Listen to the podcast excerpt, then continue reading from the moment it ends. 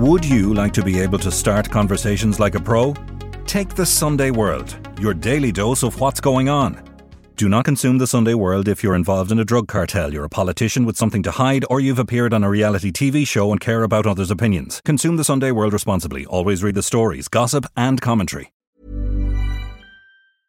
I'm Sandra, and I'm just the professional your small business was looking for. But you didn't hire me because you didn't use LinkedIn jobs. LinkedIn has professionals you can't find anywhere else, including those who aren't actively looking for a new job but might be open to the perfect role, like me.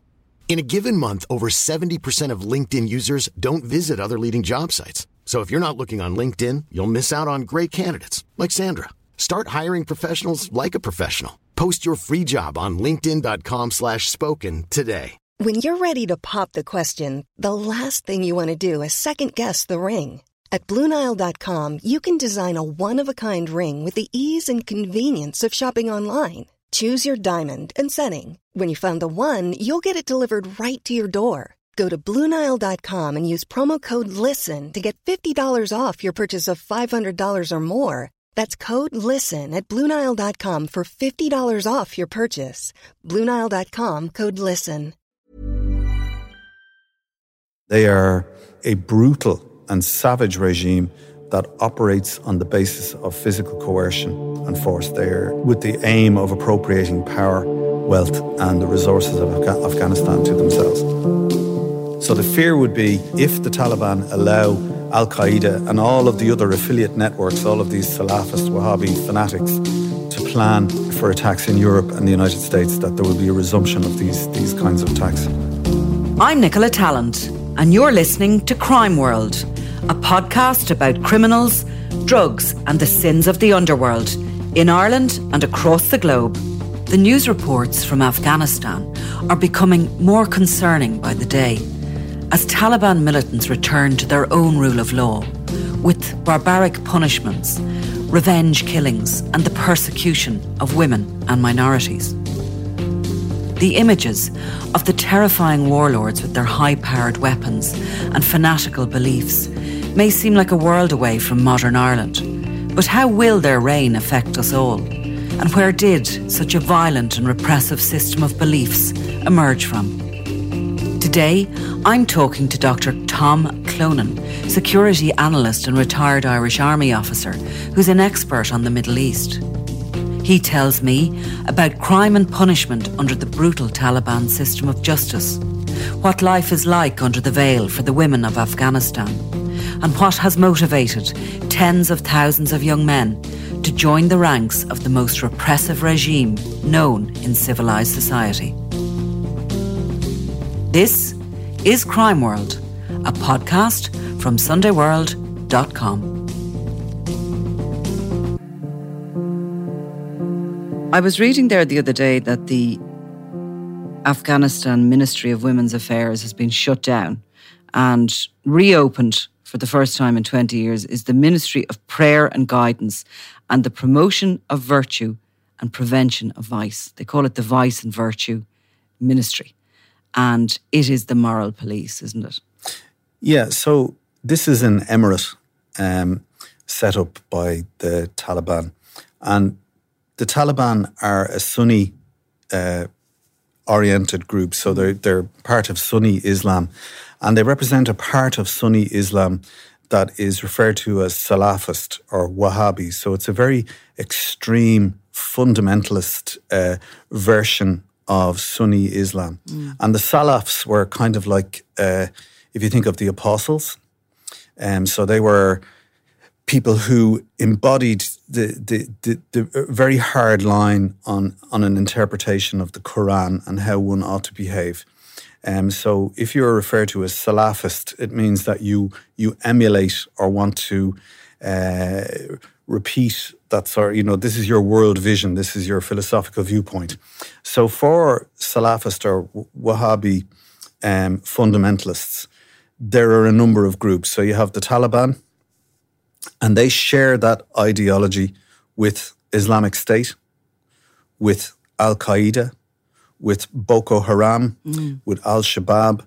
So all of the extreme, uh, and they're so extreme that they're referred to by most uh, Muslim scholars and imams as Islamist, that they're not actually their their their views are so extreme that most Muslim scholars and imams would regard them to be offensive to the Quran mm. and a kind of a perversion of Quranic teaching. So they have very, very extreme views about uh, non Muslims, who they refer to as kufars. Uh, and the world that is non Muslim is referred to as Dar al Kufar. So that's the whole world that is not Muslim. And that's a pejorative term. It'd be the equivalent of the N word, if, if, if you will. Uh, and that's, that's a word that would be very commonly used by people uh, of that persuasion to describe uh, non Muslims. And that would also be a word that they would use to describe Shia Muslims.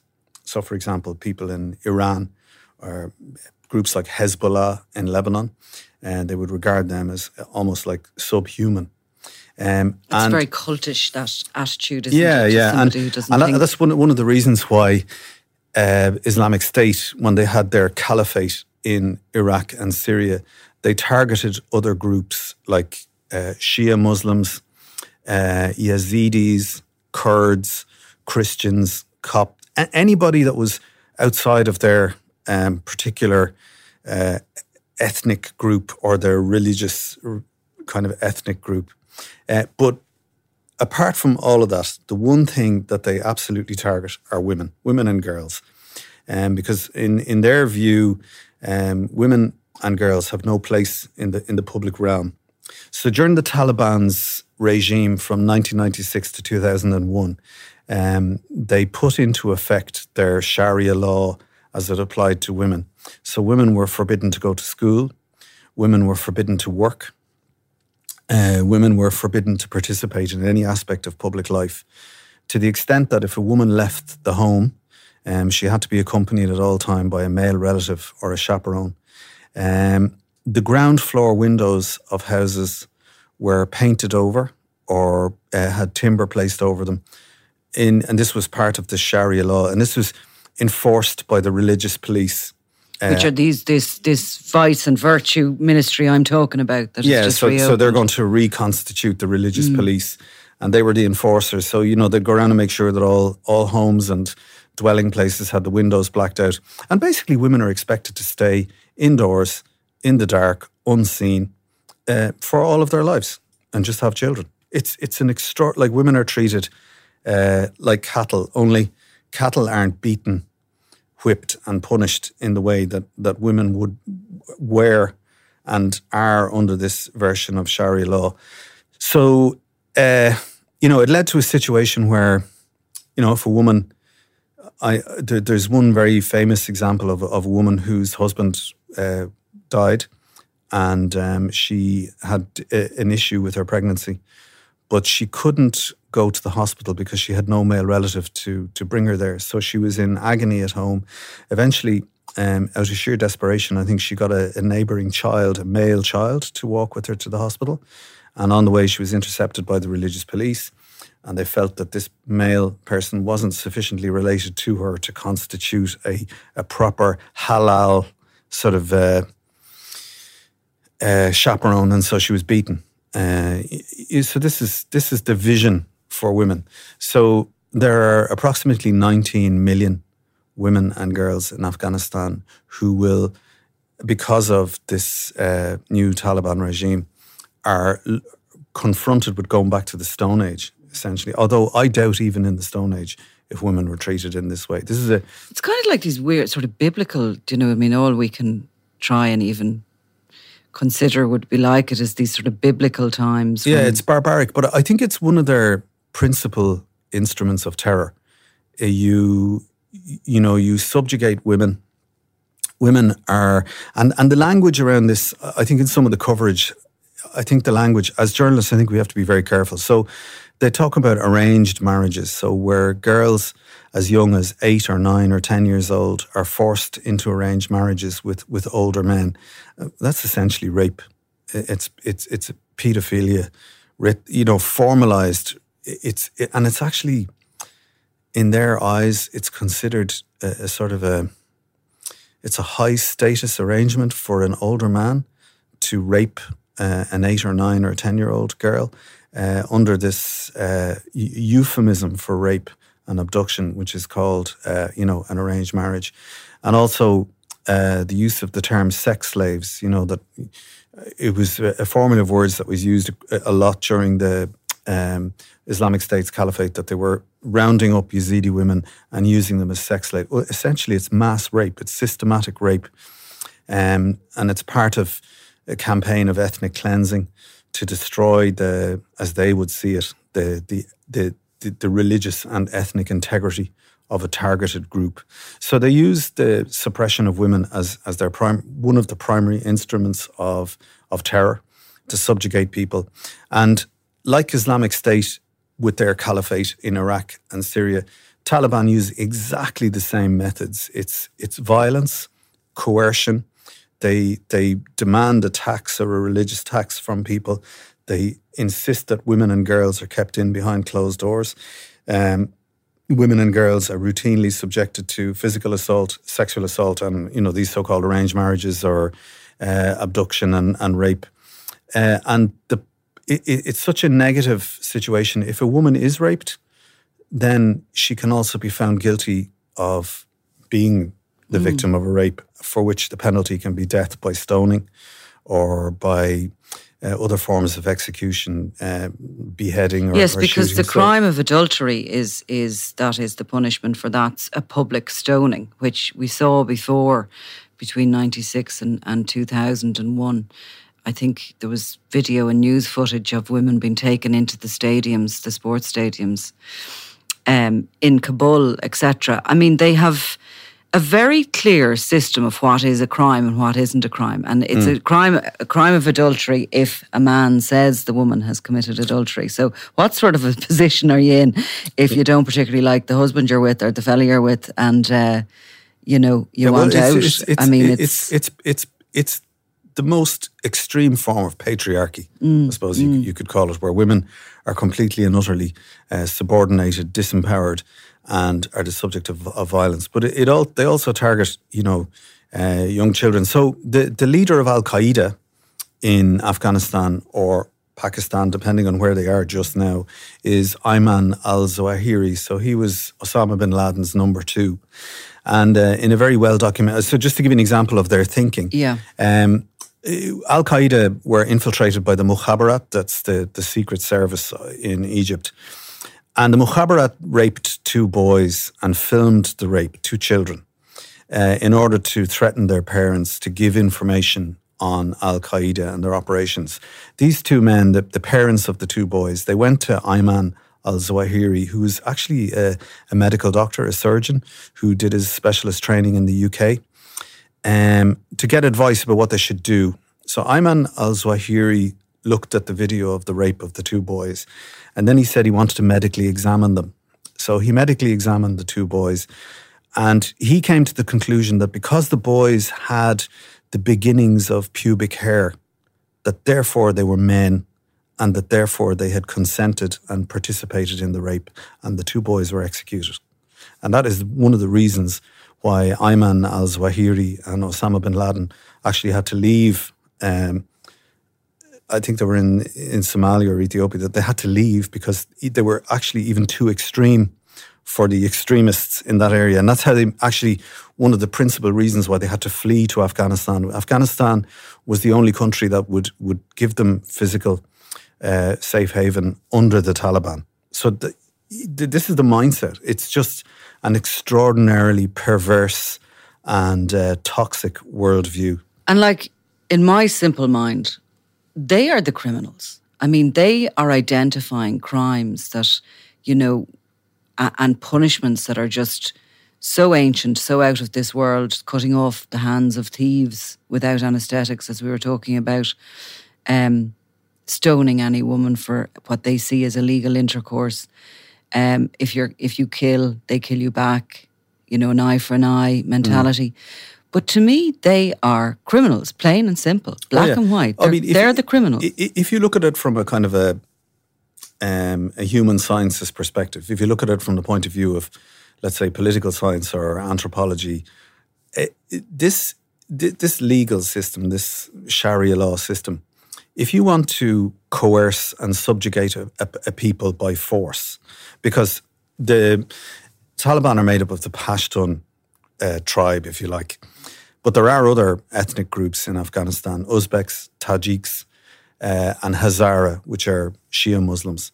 So if you want to dominate by force and control these groups, uh, then Sharia law is the, if you like, administrative and legal system of choice.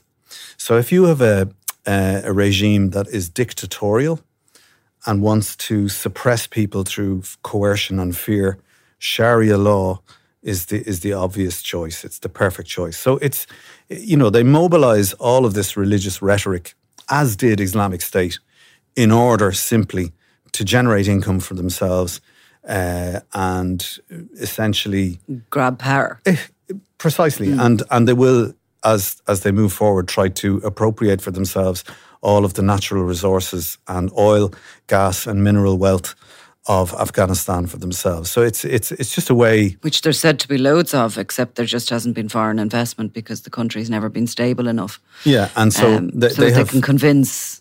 Yeah. Well, the Chinese, I presume, and so yeah, and they have been mm. negotiating with the Chinese. Would you believe it? Since 2014, so they have had seven years of negotiations with the Chinese. Uh, and also with the Russians. Uh, they've been negotiating with uh, Putin's regime um, since I think about 2015, 2016. And uh, actually, the week before the Taliban arrived in downtown Kabul, uh, earlier than expected, on I think it was about the 15th of August, the week before, they'd given press conferences in with the Chinese foreign minister in, in China and with uh, Sergei Lavrov the Russian foreign minister in, in, in the Kremlin in Moscow, members of the Taliban. And the Russians said that they had struck a deal with the Taliban that when, when they take over, they would not export uh, Islamist militants and train them to go across the border to, co- to, to, carry out attacks in Uzbekistan, Tajikistan, mm. Kazakhstan, Kyrgyzstan, all of those former satellite states. The Chinese, uh, their border with Afghanistan is Xinjiang province, where you have the, the Uyghurs. These are the uh, ethnic. Uh, so the, the, Chinese refer to it as the the autonomous uh, Uyghur uh, uh, region, and these are eth- ethnic, you know, a Muslim group that are now being persecuted. So they trained by the Taliban in camps in Pakistan. Uh, Uyghurs did carry out a number of Islamic State style attacks, both in the regional capital of Xinjiang province and also uh, in Beijing itself at the gates of the Forbidden City. So Xi Jinping, the Chinese premier, did a deal with the Taliban and said, okay, when, when you take over in Afghanistan, uh, as long as you do not allow militants to cross through the narrow border between Afghanistan and Xinjiang province to destabilize that part of China, well, then we will, in return, uh, invest heavily in your infrastructure and assist you in getting out all of the mineral, uh, gas, and oil wealth that, that Afghanistan uh, potentially has. So, under their what they call their Belt and Bridges uh, policy or Belt and Bridges initiative, the Chinese have done a deal with the Taliban where what they call the China Pakistan Economic Corridor which brings Chinese influence right down to the Gulf, the Arabian Gulf, and the, the, the Persian Gulf uh, through Afghanistan. So they'll invest in roads, bridges, infrastructure, and all of the sort of the heavy uh, infrastructure that will be necessary for the Taliban to extract all of the, the, the country's wealth. So, if you like, as of the 31st of August, when the last uh, US um, from the 82nd Airborne left the country after 20 years of war. The United States is no longer uh, a player in uh, Central Asia. The players now are Taliban, China, Russia, and to some extent uh, Pakistan.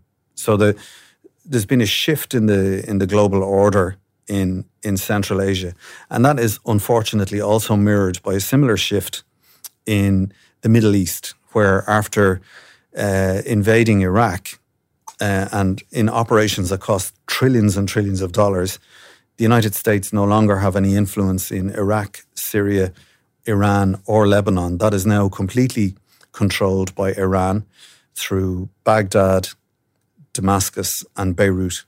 So there has been, after 20 years of the global war on terror, uh, we've seen uh, a, a, real shift in power from US dominated uh, allied intervention in the Middle East and Central Asia to a very, very, I wouldn't like to say clever because it's so morally r- repugnant, but, but Russia and China have, by you know, not using force to the same extent, have managed to become power brokers in, in those regions. In those regions. And Iran also, ha- I think, has one of these moral police. There's only a few countries in the world that have them. Iran have one that also focuses on women and their crimes. Mm. Um, and Saudi Arabia, but there was some reduction in what their powers were in 2016. Um, to go back to the Taliban as an organization, like, have we any idea how many people there are in the Taliban are seen as whatever you'd call it members? Yeah, so it was estimated that at the time of the taking of Kabul in August, that countrywide throughout Afghanistan, they had about 85,000 fighters. And you know, they the Americans arrived in October of 2001. And actually, they only had a small number of troops. They only had about two and a half thousand troops. They invaded, but they got all of the tribal groups, the Uzbeks, Tajiks, Hazaras behind them, and they formed this military group called the Northern Alliance. And they had pushed the Taliban out by Christmas of 2001. So in two months, yeah, an extraordinary operation. Mm. So 20 years the Taliban have been across the border in Pakistan preparing, training, carrying out an insurgency in Afghanistan, waiting for the clock to tick down until the Americans had to leave. So they've had 20 years to prepare for this mm. uh, military operation that they carried out. And a bit like the American one of 2001, it was really rapid. So they took the country very, very quickly with these 85,000 uh, so fighters back to my basic thought process on them being criminals and having, you know, criminal ideology.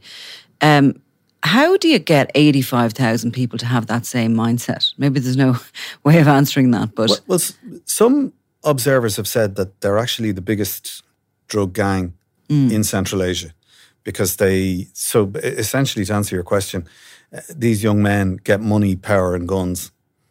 And you know, horrifically get to rape their way all the way from the, the border, the tribal areas in Pakistan to the capital city. And we have the classic probably in the background there, which is similar in criminality, that if they don't take up those roles, they're impoverished and oh, they probably become, they become victims. There's okay. They're targeted themselves. Mm. So one of the interesting, uh, so most of these uh, fighters are Pashtun Afghan, uh, how would you say, natives. Many of whom, though, have been living in training camps and special schools, madrasas, in Pakistan for, for long periods through the American and NATO led occupation.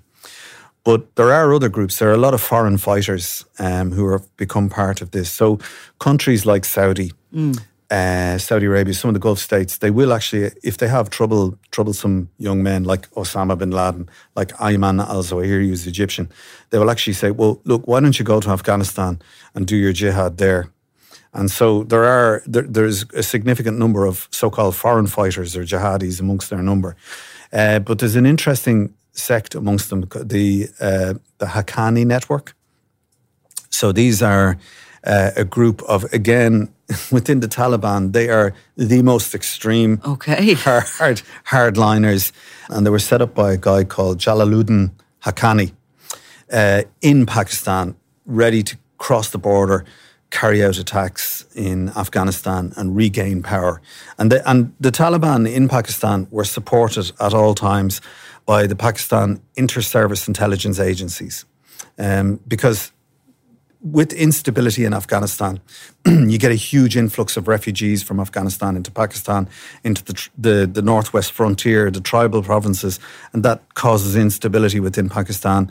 So the Pakistani government have always supported the Taliban in the belief that the stable regime, such as it is, um, prevents uh, mass uh, flight of refugees and, inter- and, and displaced persons in, into Pakistan. So the the Haqqani network are absolutely extreme. They comprise about fifteen percent of the Taliban's strength, and uh, Al Haqqani's son, Sirajuddin Haqqani, is the leader of the Haqqani sect within the Taliban, and he has been named as the interior minister of uh, Afghanistan in the new regime. So he is has. You couldn't you like, get more extreme, basically, than this yeah, guy. and he will be responsible for all internal security and the domestic coercion within the country. And they have a number of um, sort of specialist units that are comprised uh, exclusively of these Haqqani people. So they have this thing called the Badri 313 squad.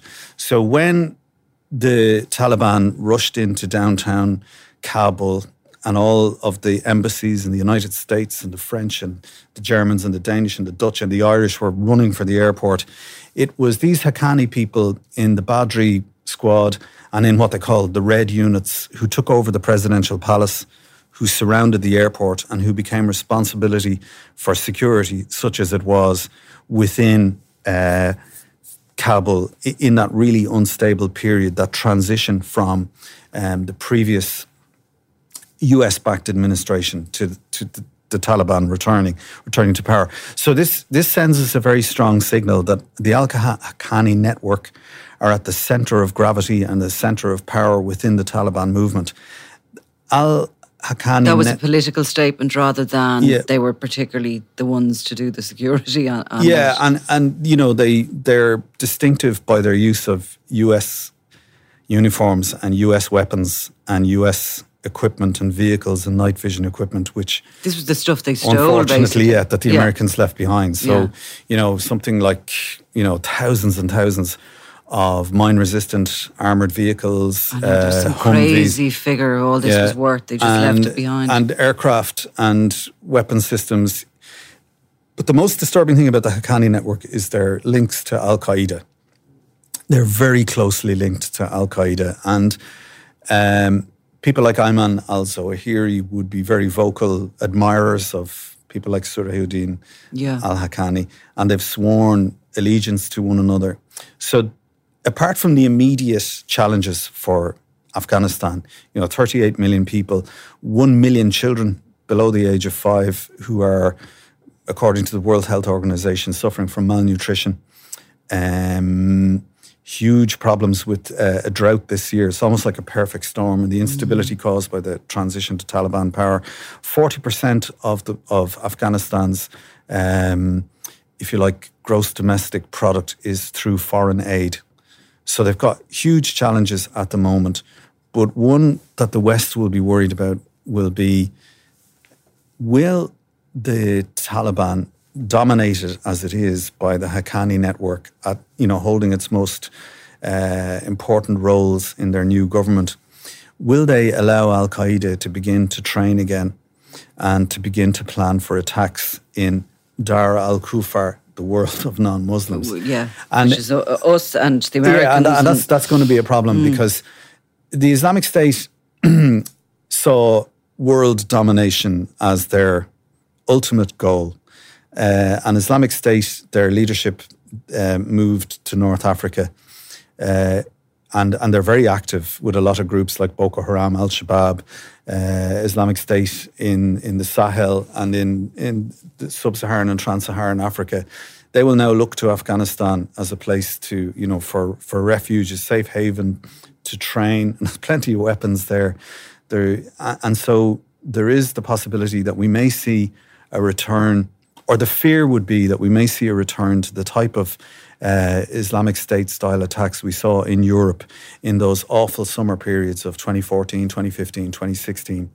So, if, if you recall, there were literally hundreds of deaths in the European Union uh, through Islamic State attacks. The attacks Nice, Brussels. in London, Nice, yeah. Brussels, uh, the uh, Bataclan theatre attack, and so on. But when the Americans and I'm sorry to say this, the Russians and the Iranians destroyed the Islamic State's caliphate in Syria and Iraq, they no longer had a safe haven for these people to do their planning and train.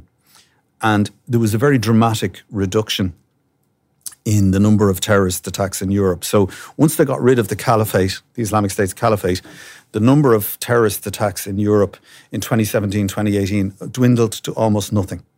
I mean, literally, it went from hundreds and hundreds of deaths Yeah. to something like 12 in one year. So the fear would be, and this is consistent with the precedent, that if the Taliban allow Al Qaeda and all of the other affiliate networks, all of these Salafist Wahhabi fanatics, to plan uh, for attacks in Europe and the United States, that there will be a resumption of these these kinds of attacks. Something you mentioned there about um, some of the soldiers, I suppose, training in Pakistan, and they have been for the last 20 years, you know, I suppose quietly building up their numbers from two and a half thousand to 85,000. But do they pick young boys from their families? Do they take them young and, and train them young, child soldiers, or do people come to them radicalized?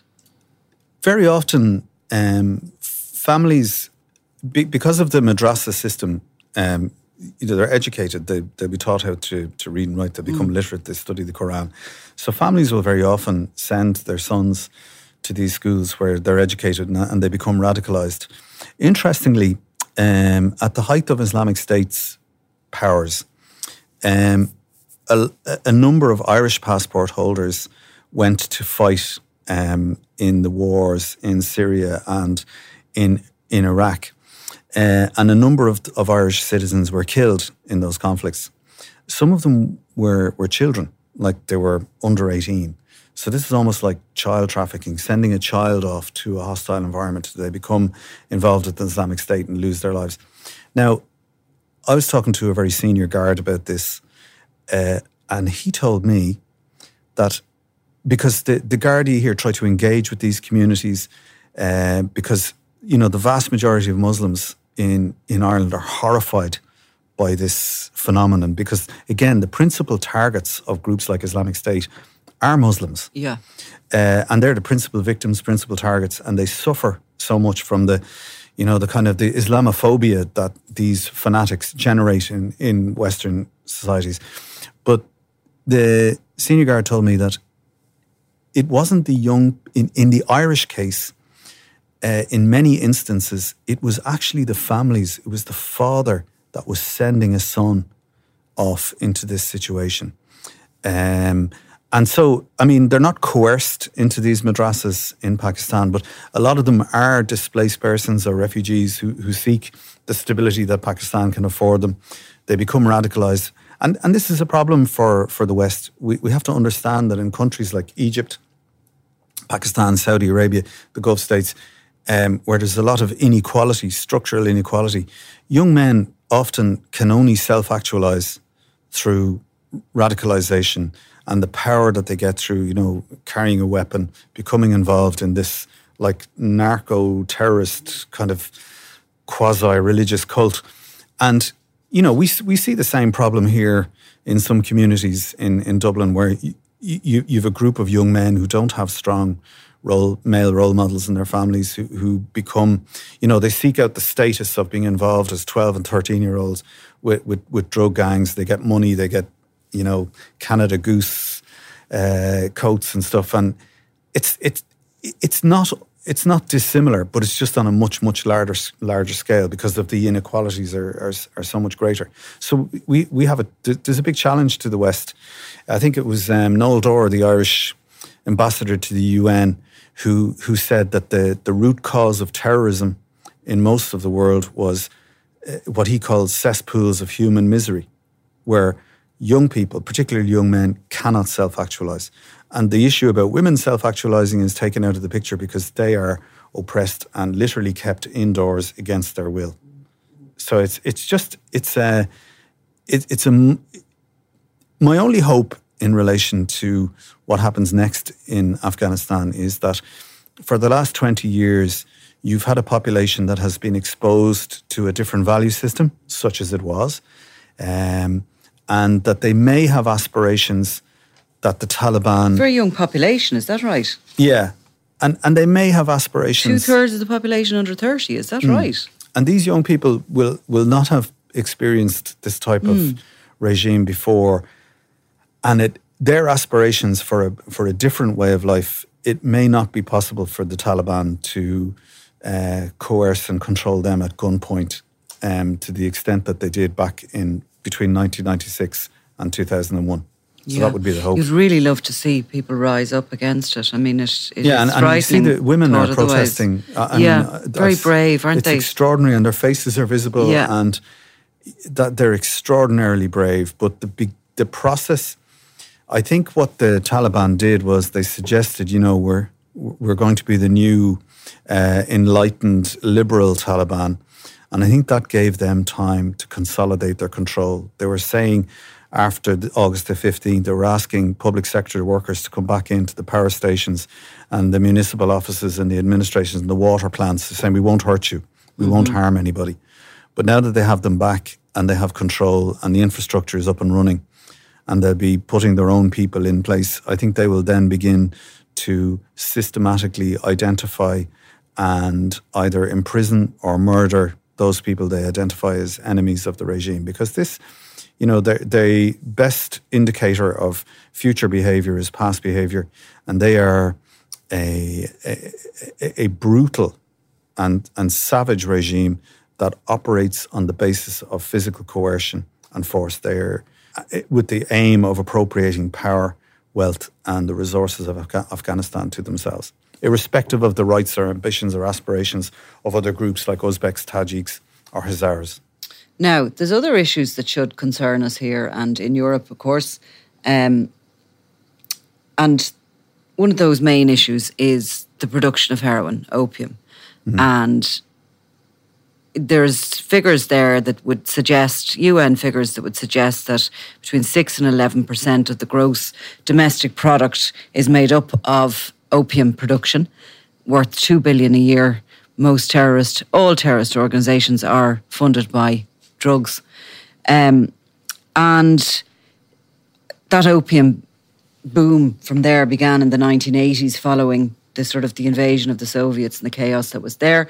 But the Taliban obviously saw it as a as a way of funding them. Um, they about 90% of the world's heroin comes out of Afghanistan and it makes its way through Turkey into Europe. Um, supplies all the main mafias mm. including our own.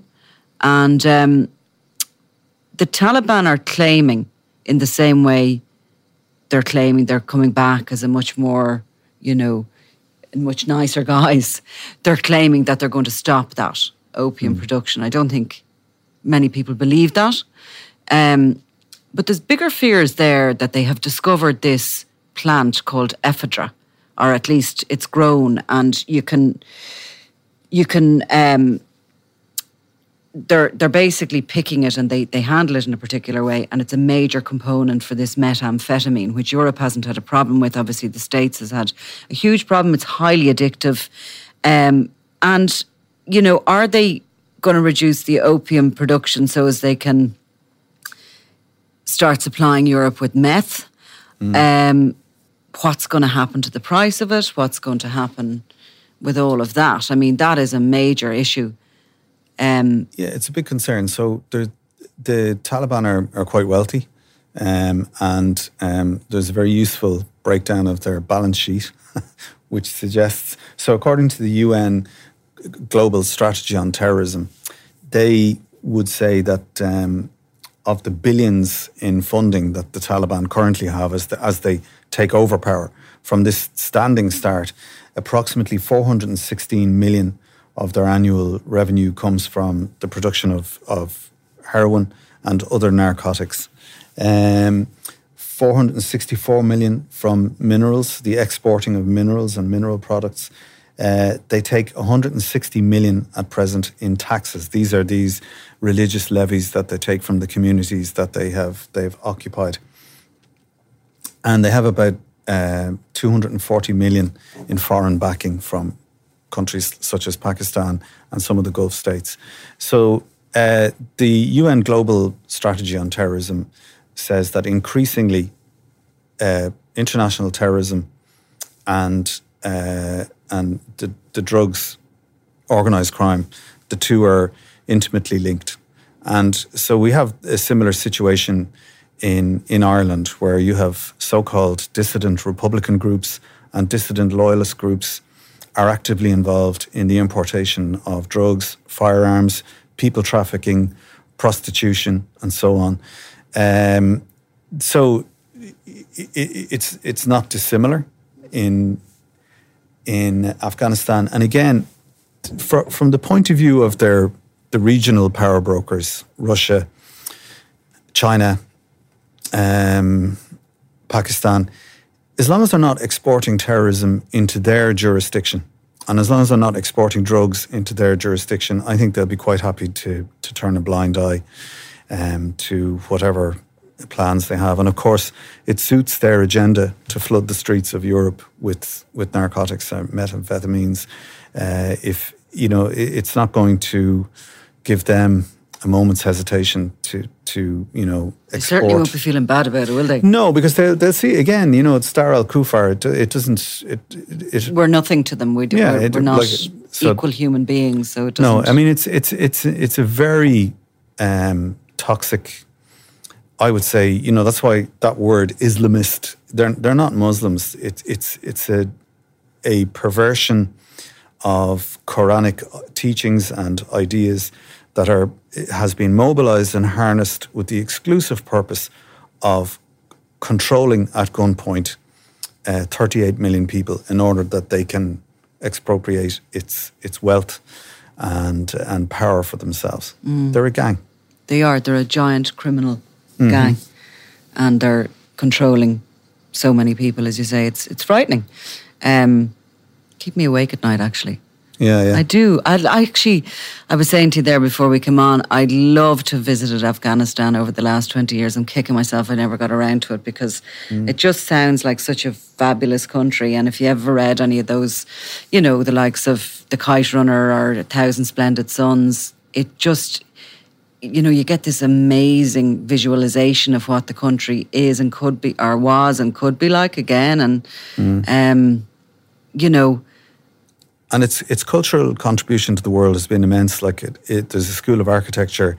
Um, there's uh, they they've contributed to to mathematics, to geometry, to all all sorts of areas of artistic, cultural, intellectual life, mm. and it's been on the Silk, the Silk Route. It is part of that natural corridor from Beijing right down to the Persian Gulf and the Arabian Sea, and it's part of that big trading route. Yeah, uh, and again, that's part of the reason why you know, naturally, logically, the the Chinese are anxious to to to harness that that route and you know collaborate with the Taliban for the time being mm. uh, to, to, for their own pol- political and strategic ends. It sounds like the world is changing.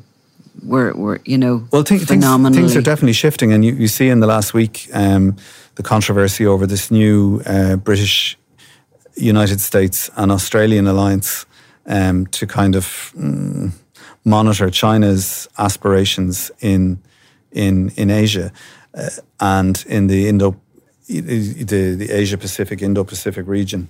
And you know, some some wit observed last week. Well, the Americans uh, and the Brits did a great job in the Taliban, so China must be shivering in its boots. You know, at the pro- so you know we are we are entering what's called the, the Asia pivot, where the United States looks looks more towards uh, that Asia Pacific region and the, the, the absolute growth of uh, global influence now being exerted by by China. And I think in all of that, my personal view would be that uh, you know Ireland, one of its key strengths in, in terms of its foreign policy is its neutrality and our perceived perceived objectivity because we we've a huge diaspora all around the world. Uh, that's you know equally one of our great, um, if you like, assets. But our neutrality is, I think, it's even more important now because with Britain gone from the, the European Union, you're going to see an EU dominated by France and Germany. Uh, Ursula von der Leyen in the last week has stated that she'd like to see a stronger, more coherent European army Uh, this is something that the French and the Germans have always been very keen on. And, and the biggest break on that over the decades has been Britain, but they're gone now. So that, if you like, common sense influence on, on yeah. the Europeans is gone. And Britain was also the, the key link in the chain, the, the transatlantic relationship between the United States and Europe. So if you wanted to design a weapon that would destabilize NATO, the European Union, uh, it would look like Brexit. And, you know, if you want to design a weapon that would look like, you know, that would diminish the United States' desire to, uh, you know, operate not only in its own interest, but in, in, in concert with the transatlantic alliance, you, you would have designed the, the Trump administration and what may come next, you know. So in, in that in this period of instability that's coming, I think it's really important that Ireland uh, not join any military alliances, uh, especially one dominated by France and Germany, uh, and and should you know remain neutral and as we are at the moment with our membership of the the UN Security Council, try to talk about values of common sense, of decency, of collaboration, and you know, just talk. let's let's talk instead of, as we have seen in the first two decades of the 21st century, the preemptive use of force, power projection in Afghanistan, Iraq, Syria, Libya that clearly doesn't work.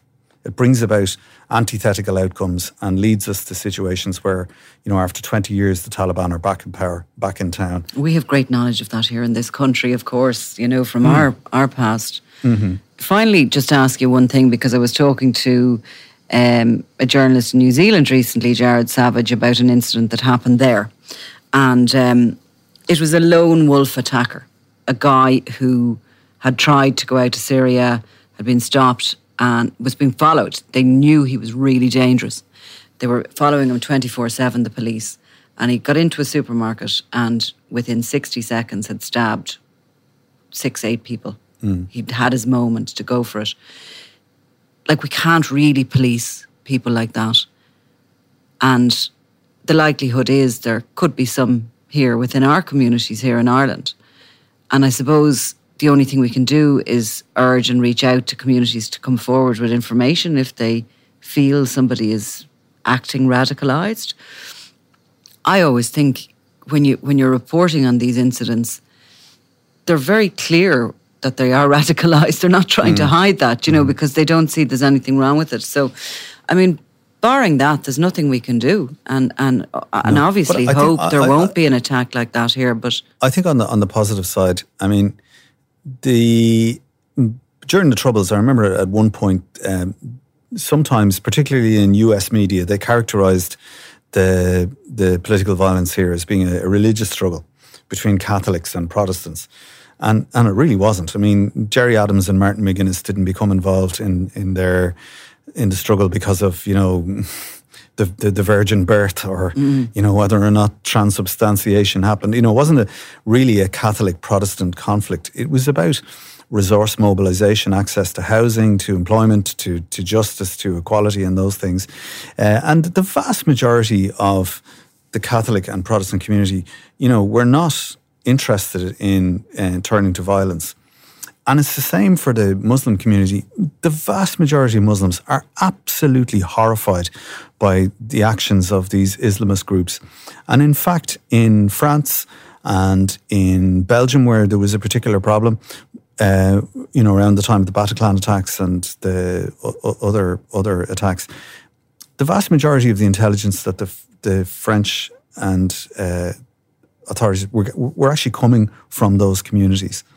Um, because I, I, remember speaking to a very senior French counter-terrorist chief, and I said, you know, do you have many Arabic speakers? And he said, we don't need them. He said, our information is coming from those communities in French.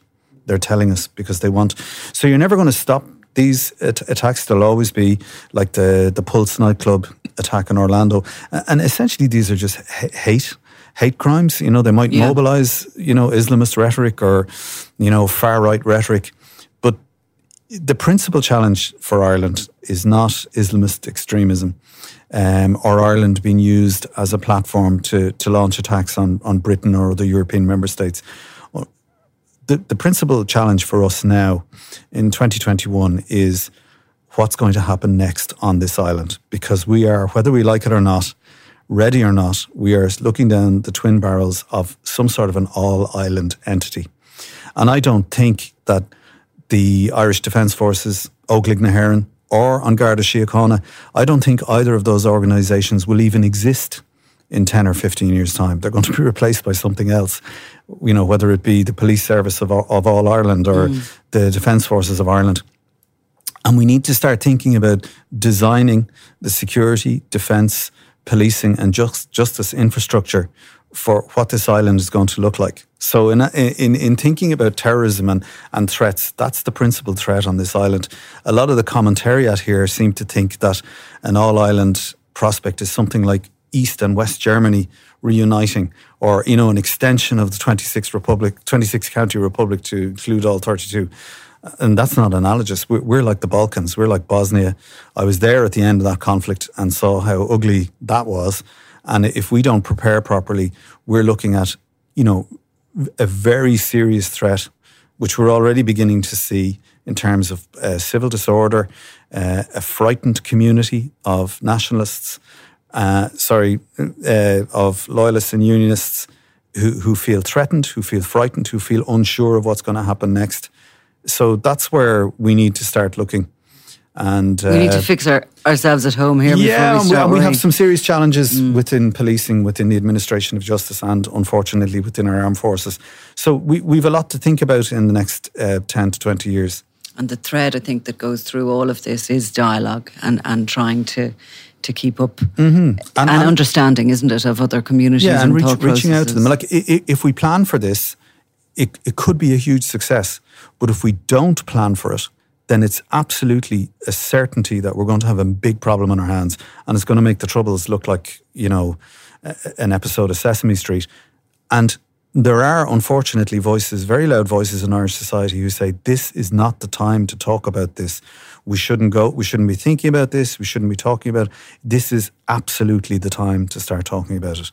Uh, we need to plan. We need to reach out to everybody on the island and, you know, because otherwise we leave the narrative in the hands of extremist groups like the, you know, dissident Republicans, dissident loyalists. Uh, and, you know, when you do that, you lose control of the narrative and, you know, conflict can take place very, very quickly. Things can become very destabilized very, very quickly.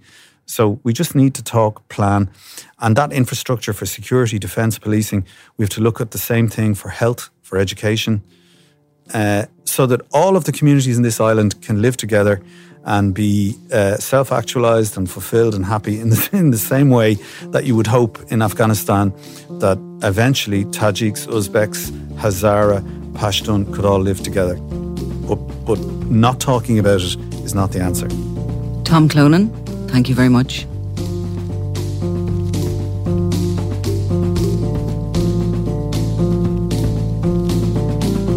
You've been listening to Crime World, a podcast from SundayWorld.com, produced by Ian Mullaney and edited by me, Nicola Tallant. If you like the podcast and love true crime, why not download the free SundayWorld.com app for lots more stories from Ireland and across the globe.